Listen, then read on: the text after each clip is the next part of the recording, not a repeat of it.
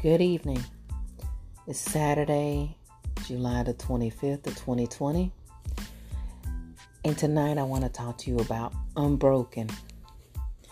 You know, many of us think about being perfect, never looking fragile, never feeling fragile, always feeling sustained. And that's just not realistic in this life most of us encounter things that make us be fragile, make us become extremely delicate, make us feel as if sustainability is just another word we memorize somewhere in our formative education, but not something that is um, applicable to our lives, right?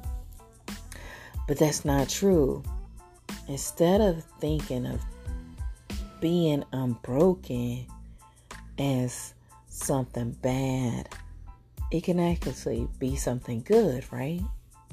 So, a few days ago, a dear friend of mine that lives in New Jersey sent me a morning poem, and my response to her her poem turn into a poem, and I'd like to take the time to share it with you.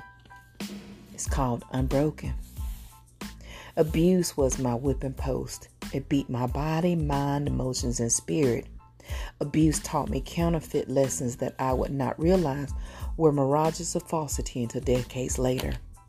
My body learned to become reactionary to certain stimuli, and my spirit learned to be partially present while also retreating abuse.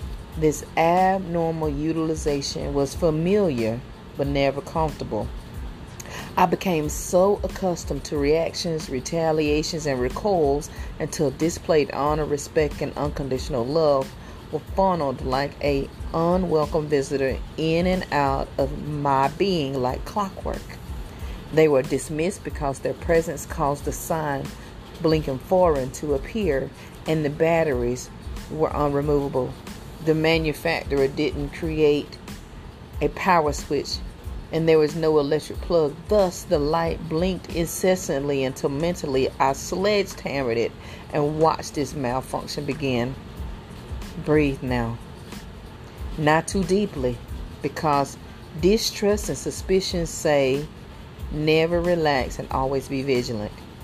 Watch their eyes for lies and observe their tone for gas between words that signal they're plotting more than they're saying. Becoming whole is more than bodily. Learning to not replicate the pain is gaspingly large. Refusing to hold breath or the tears is relieving. Denouncing the once applauded pantomime of health, fake smiles, laughs, peace, and contentment Will I get better? Heal and forget? Better? Yes. Heal? Absolutely. Forget? Never. But, butterfly, you will flutter beyond what was designed to confine you. Just wait and see. So, as I pondered her poem, this was my response. And I used to think because I've lived through abusive moments that I was not enough. I was not worthy. I was not beautiful. I was not intelligent. So forth and so on, as the saying goes.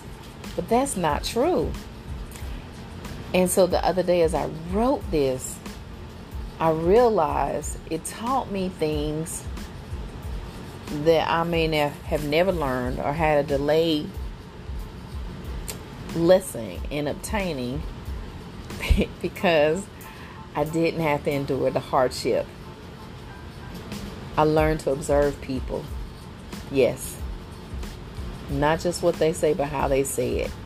Not just how they look, but how they look and how they shift their eyes and how they change their voices. I've learned to pay attention to my body in a way I may not have considered. So everything that I went through was in bad.